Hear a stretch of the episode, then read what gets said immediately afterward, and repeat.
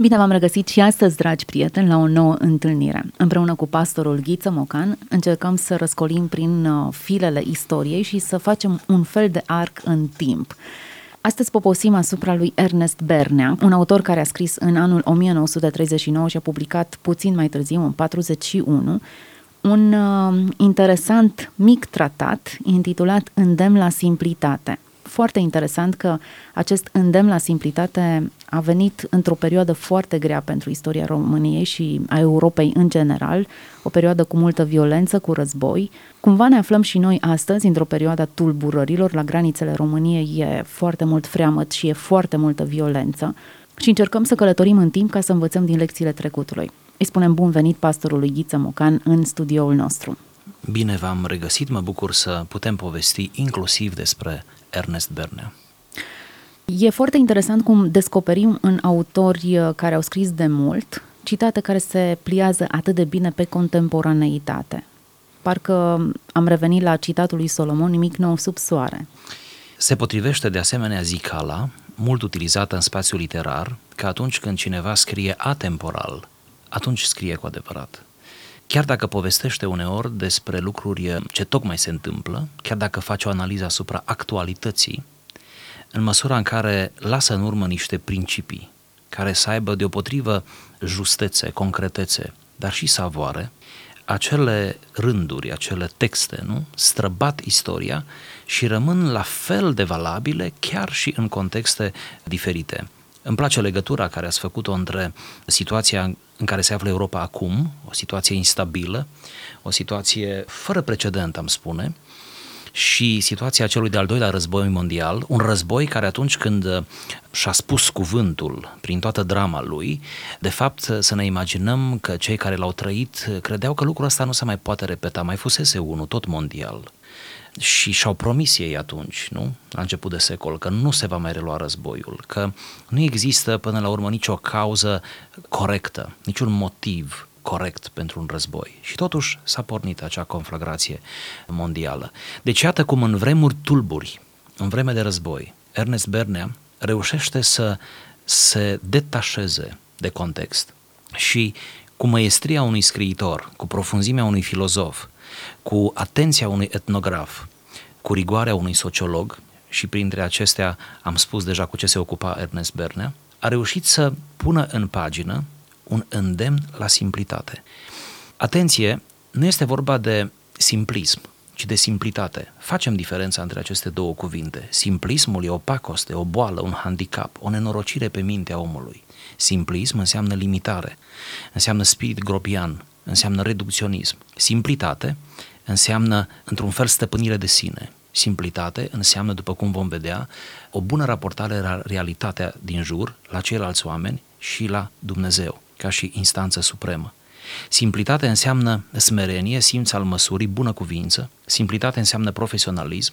Simplitate înseamnă muncă de dragul muncii și a respectului. Simplitate înseamnă să fii om între oameni, creștin între creștini, bun închinător, în raport cu un Dumnezeu suveran care guvernează istoria, chiar și în vremuri de război. Ernest Bernea, ca să-l încadrăm cât de cât în timp, a trăit mult, a avut o viață lungă, s-a născut la 1905, la Brăila, și se stinge în noiembrie 1990. A prins un pic din democrația românească, cât să-și facă o idee.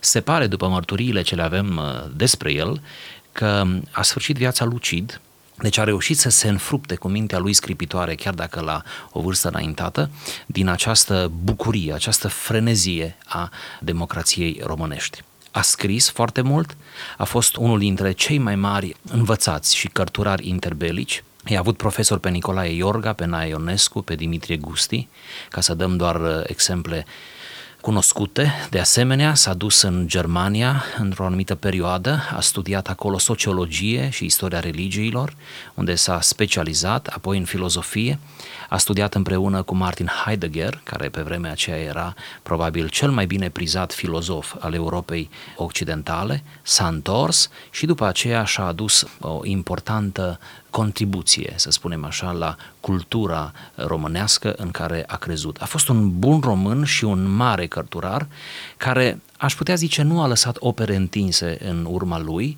a lăsat mai degrabă mici tratate, cum deja se spunea, dar care au fost atât de bine receptate în epocă și iată sunt receptate și astăzi. Pe lângă acest îndemn la simplitate, scris în 39, a mai scris un alt tratat, cam de aceeași factură, cel ce urcă muntele, a fost scris între anii 44-47 și un al treilea tratat, foarte cunoscut și acesta, Treptele Bucuriei, care a fost scris între anii 63-64, în plin comunism, cum am zice. Se pare că remarcăm faptul acesta și aș vrea să-l aduc înainte ascultătorilor, mai ales că Ernest Bernea este atât de puțin cunoscut, să remarcăm că acest cărturar a scris indiferent de perioada istorică pe care a traversat-o. Chiar așa mi-l imaginez, a avut lumea lui, dar în sensul bun al cuvântului. Deci în trei regimuri politice el ne oferă câte o perlă în fiecare regim. El ne oferă semințe ale gândirii lui. Așează în pagină lucruri care sunt mult deasupra răutăților vremii și ale greutăților și a micimii omenești. Ceea ce, din nou, mă face să-l apreciez pentru că a reușit să se detașeze și să se ridice deasupra vremurilor pe care le-a trăit. Să uităm că a fost și întemnițat în lagăr și că a da. dus o luptă acerbă cu comuniștii și a republicat după Revoluție același tratat de simplitate, foarte interesant, care a venit asupra acestui volum, a simțit și el probabil că uh, se pretează la lumea în care trăim și că ideile pe care le-a gândit atunci sunt foarte bune și astăzi. Foarte bună remarca. Se pare că a considerat că acest tratat ar fi bun pentru un început de, de democrație românească și ar ține oarecum de o anumită educație a spiritului românesc. Eu propun să ne oprim asupra unui fragment și fragmentul acesta să justifice discuția pe care o avem aici astăzi. Păi să citim prima parte a textului care, la care ne-am gândit, anume să spunem așa. Simplitatea, zicea Ernest Bernea, este starea morală a omului care se mișcă esențial și sincer. Simplitatea în etică, în tocmai ca și în estetică, înseamnă linie mare, trăsătură esențială și definitorie. Liniile mari dau chipul făpturii, liniile mari constituie și aduc definirea. Foarte interesant. Puțin mai devreme ofereați o definiție a simplității și o separați de simplism. Ernest Bernea vine și el cu o definiție a omului, a simplității, nu neapărat în contradicție, e, e suplimentară față de cea pe care ați uh, inițiat-o și leagă simplitatea de o anumită condiție morală, de moralitate însăși. Ai putea fi moral fără să fii simplu? Pentru Ernest Bernea, un creștin practicant și un uh, gânditor marcat profund de ideile creștine, ideile biblice, iudeo-creștine, pentru el, simplitatea se clădește întotdeauna pe acest fundament solid al moralității. De altfel, cum am observat și în alte scrieri de ale lui, pentru el păcatul sau starea imorală este stare de haos. El foarte des definește, sau mai des definește păcatul în sensul acesta, ceea ce e o nuanță interesantă. Și atunci, cumva încearcă să spună, în condiție de haos, de hazard, de accent pe trup, pe plăcere, în, în plin hedonism. Sunt oameni care trăiesc în mod hedonist. Hedonism de la hedon, care în grecește înseamnă plăcere. Se închină acestui zeu numită plăcere, da? În acest context zice că omul nu poate să fie, să aibă simplitate, să aibă concretețe, să aibă definire. Vă rog să observați că aici spune este starea morală a omului și apoi ne explică care se mișcă esențial și sincer. Îmi plac cele două epitete, sunt atât de cuprinzătoare. Esențial și sincer. Adică doar omul moral poate să ajungă la esența lucrurilor, a ființei, a vieții. Și doar omul moral poate să fie sincer, franc cu el însuși, cu propriile norme pe care și le asumă, cu Dumnezeu în ultimă instanță. Esențial e un termen folosit de două ori în această frază și dacă îl punem în context, liniile mari, esențial, e clar că există un schelet, o bază, ceva care constituie baza fiecărui om sau fiecărui caracter a unei trăiri în sine și fără baza aceasta n-am putea vorbi de moralitate, nici măcar de etică.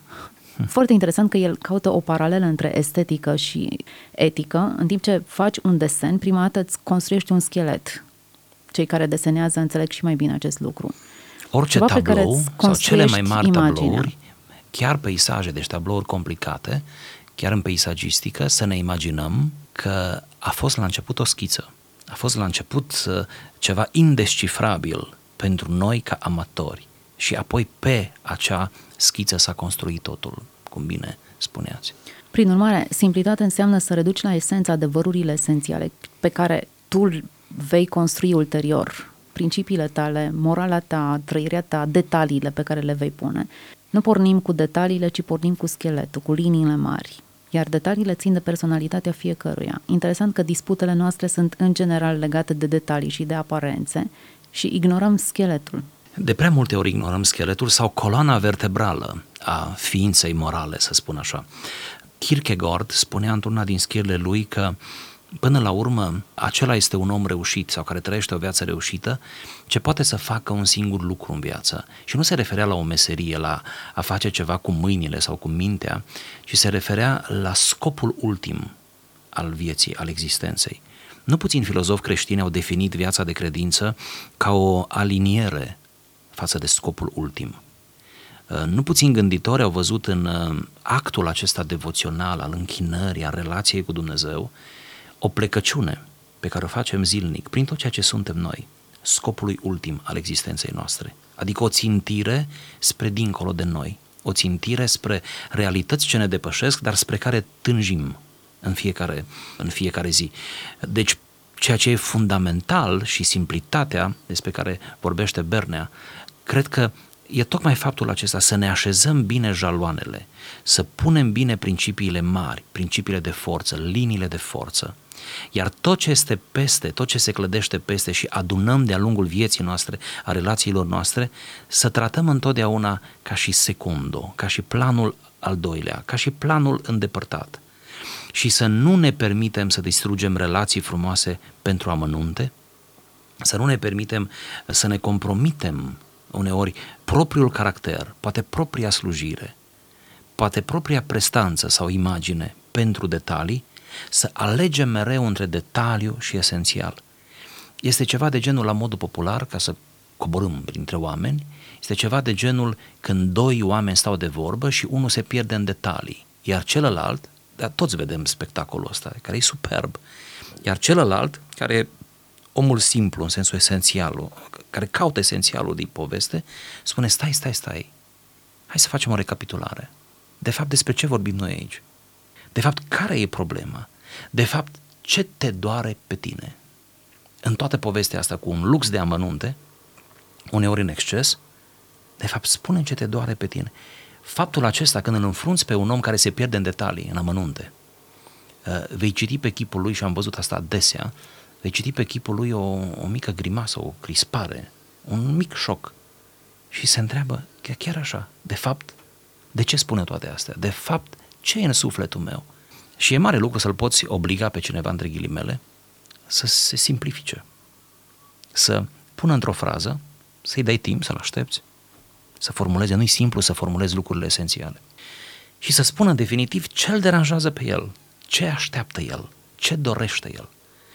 De obicei, în relații, facem asta mai greu. Vă spun o cale mai ușoară prin care se ajunge la simplitate, pe care nu ne-o dorim, dar pe care face să mergem uneori. Este suferința. Nu cred că ne simplifică nimic mai bine decât suferința. După ce trecem prin momente de încercare ale vieții, nu discutăm acum ce tip de suferință, nu discutăm cum îngăduie Dumnezeu suferința, ci pur și simplu o luăm post factum, se întâmplă. După ce am trecut prin momente grele de suferință, viața noastră, a oricare dintre noi, se simplifică. Poate omul nu conștientizează sau nu, nu găsește cuvintele să le să explice. Dar de fapt asta se întâmplă. În măsura în care am citit biografii și mai ales autobiografii ale unor oameni care au suferit datorită situațiilor prin care au trecut, a bolilor, a necazurilor, a detenției și așa mai departe, migrări, emigrări. De la toți eu am desprins această idee. Unii au spus-o, alții m-au lăsat să o înțeleg.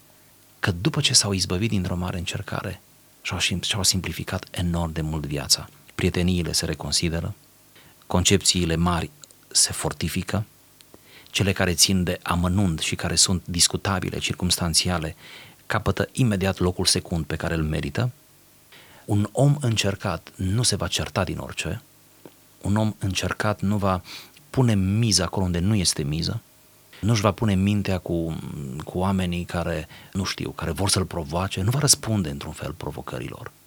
Un om care a trăit încercări mari uh, mereu va avea grijă de sufletul lui, de tezaurul interior al, al ființei, de principiile la care ține, va fi foarte atent la aceste detalii. Mă gândesc că Bernea a mers și în această direcție când a spus esențial și sincer, când a spus linie mare, când a spus trăsătură esențială și definitorie. El spune aici, simplitatea te definește ca om.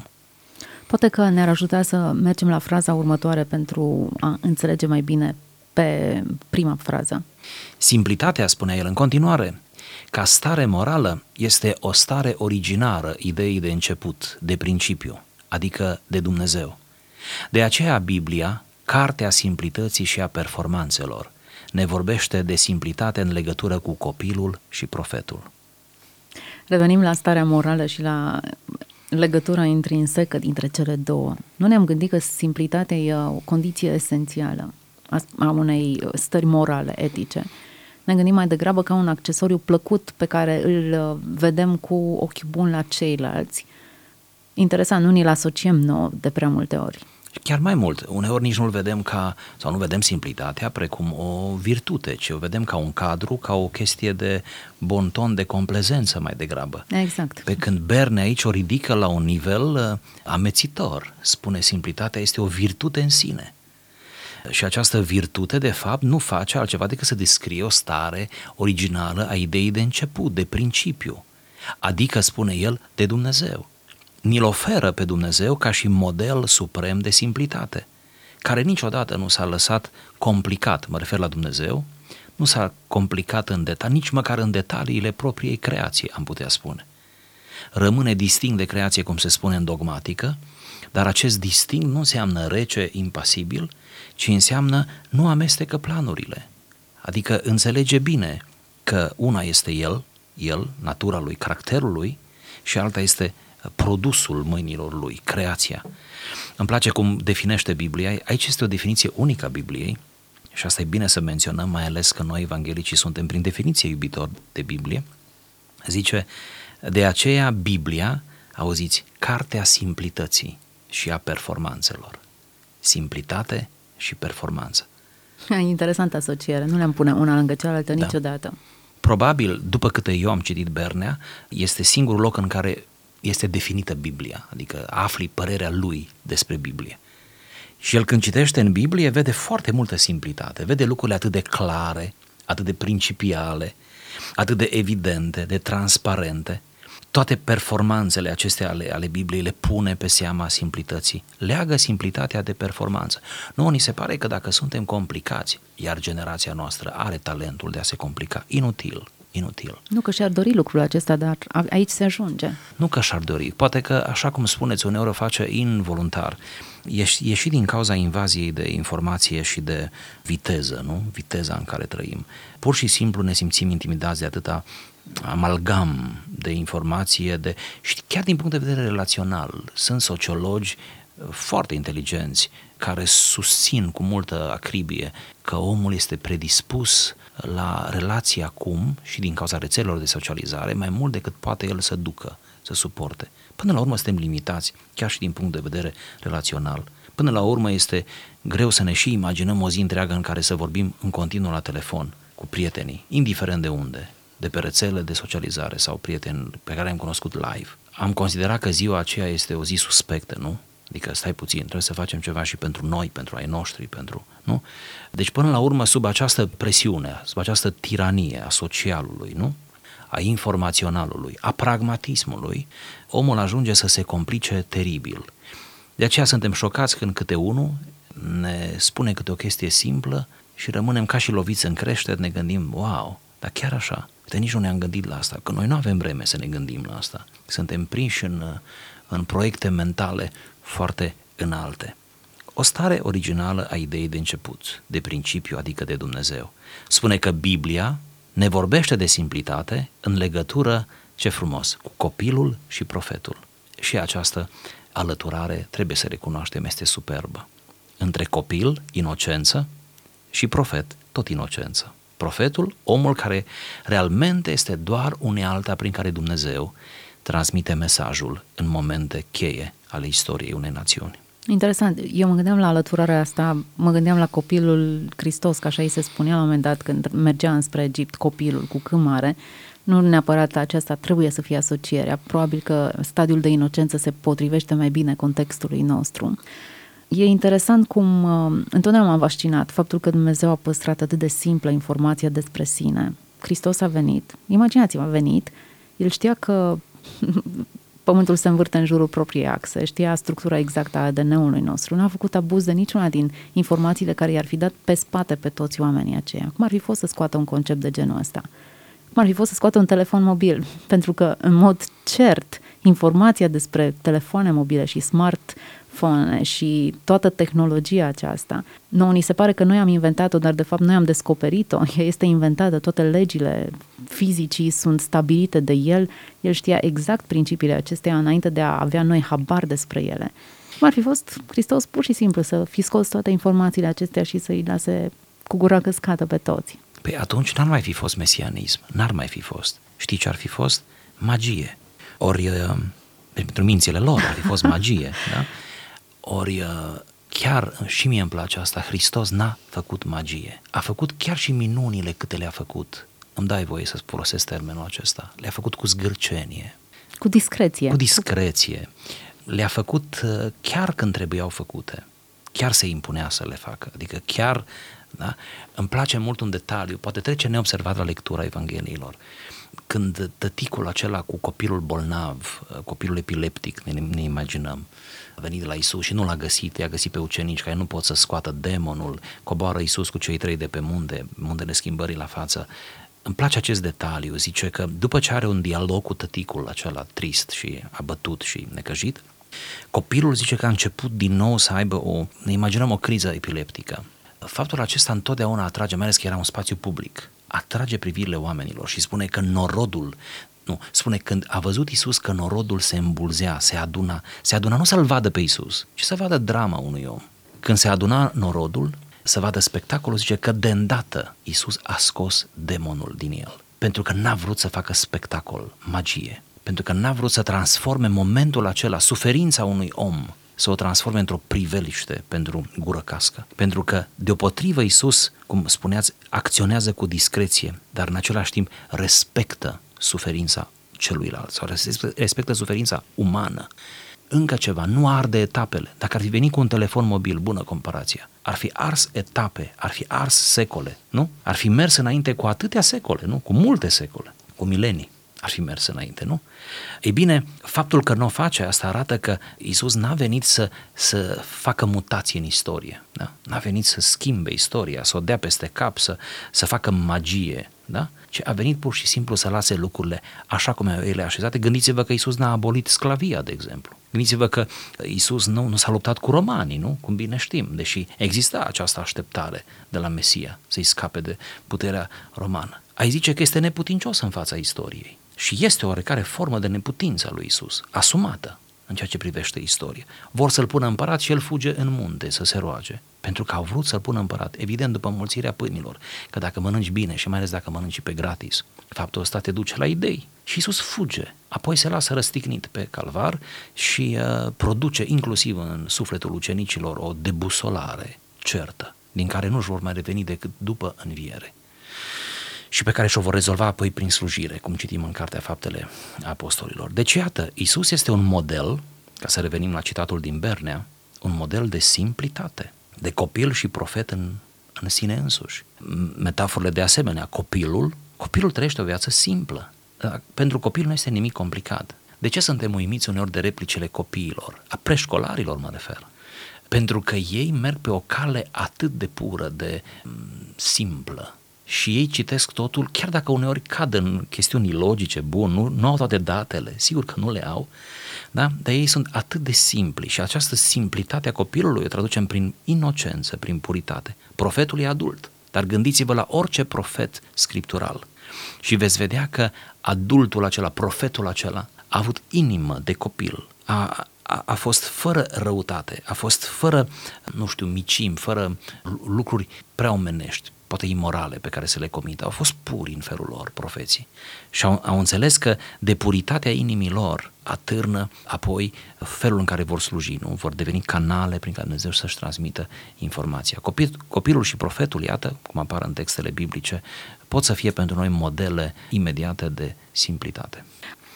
Poate că o mică concluzie ar fi în felul următor. Nu ne naștem cu această simplitate virtute, ci trebuie să ne o cultivăm în mod conștient și uneori în mod năvalnic, aș zice. De asemenea, încă ceva, mediul în care trăim, mediul acesta modern, mediul acesta încărcat de mașinării, nu? Omul și mașina, nu este propice. Noi trebuie să devenim virtuoși în sensul simplității într-un mediu care nu ne încântă, nu ne ajută, nu ne furnizează motive. Din potrivă, acum este mult apreciată, cum spuneam, un fel de complicație, da? care trece sub numere de complexitate, dar uneori este o complicație în toată puterea cuvântului. Superficialitatea este la mare, la mare preț. Emfaza, infatuarea este la mare preț. Spontaneitatea, păi spontaneitatea, de exemplu, a devenit o virtute care s-a pus pe un podium nemeritat de înalt, nemeritat. Adică nu poți și n-am găsit în istorie oameni mari care au fost doar spontani. Deci n-am găsit. N-ai cum fi om mare, să, să, în primul rând să te așezi tu bine pe tema vieții și apoi să mai și lași ceva după tine doar prin spontaneitate. Spontaneitatea este cireașa de pe tort, asta sunt de acord, dar în spate trebuie muncă, vorba lui Octavian Paller. Zice că vreo 15 minute te ajută flerul și spontaneitatea. După vreo 15 minute trebuie să știi ceva. Mm-hmm. Prin urmare, iată, spontaneitate versus acum simplitate, să spun așa. Deci lumea în care trăim valorizează spontaneitatea, flerul, felul în care știi să pui hainele pe tine, da? felul în care știi să te raportezi, sunt tehnici până la urmă. Este tehnica de a învinge cu orice preț, nu neapărat etic, dar de a învinge cu orice preț. Și într-un astfel de cadru, nouă ni se cere să trăim această virtute a simplității. Să o învățăm de la Isus, cum spuneam, să o învățăm de la profeți, oricare din profeții biblici ne pot fi modele, să învățăm de la copiii din Biblie, dar nu numai din Biblie, de lângă noi, din casele noastre. Dacă noștri au crescut, învățăm de la nepoți, învățăm de la... Uh, mergem la grădiniță, uh, ieșim în parc, uh, admirăm copiii, vedem bucuria lor, vedem inocența lor și să știm că într-acolo oarecum trebuie să tindem. Iisus spunea, dacă nu vă veți face ca un copilaș, dacă nu veți reveni la simplitatea și inocența unui copilaș, nu veți putea moșteni împărăția cerurilor. Ne oprim astăzi aici. Am discutat despre Ernest Berne, un autor care a publicat în 1941 un uh, îndemn la simplitate, un mic tratat intitulat astfel, un uh, îndemn de a ne analiza propriile vieți, de a reveni la esență, de a scutura balastul și de a descoperi care sunt lucrurile, principiile care ar trebui să stea la baza unui caracter, un caracter creștin, moral, etic, așa cum am discutat astăzi. Împreună cu noi a fost pastorul Ghiță Mucan, să știți că nu ne oprim aici, vom continua data viitoare cu același autor, mai avem încă idei bune de dezbătut și sperăm să ajungă exact unde trebuie, în inima dumneavoastră. Să fiți binecuvântați, audiție plăcută în continuare.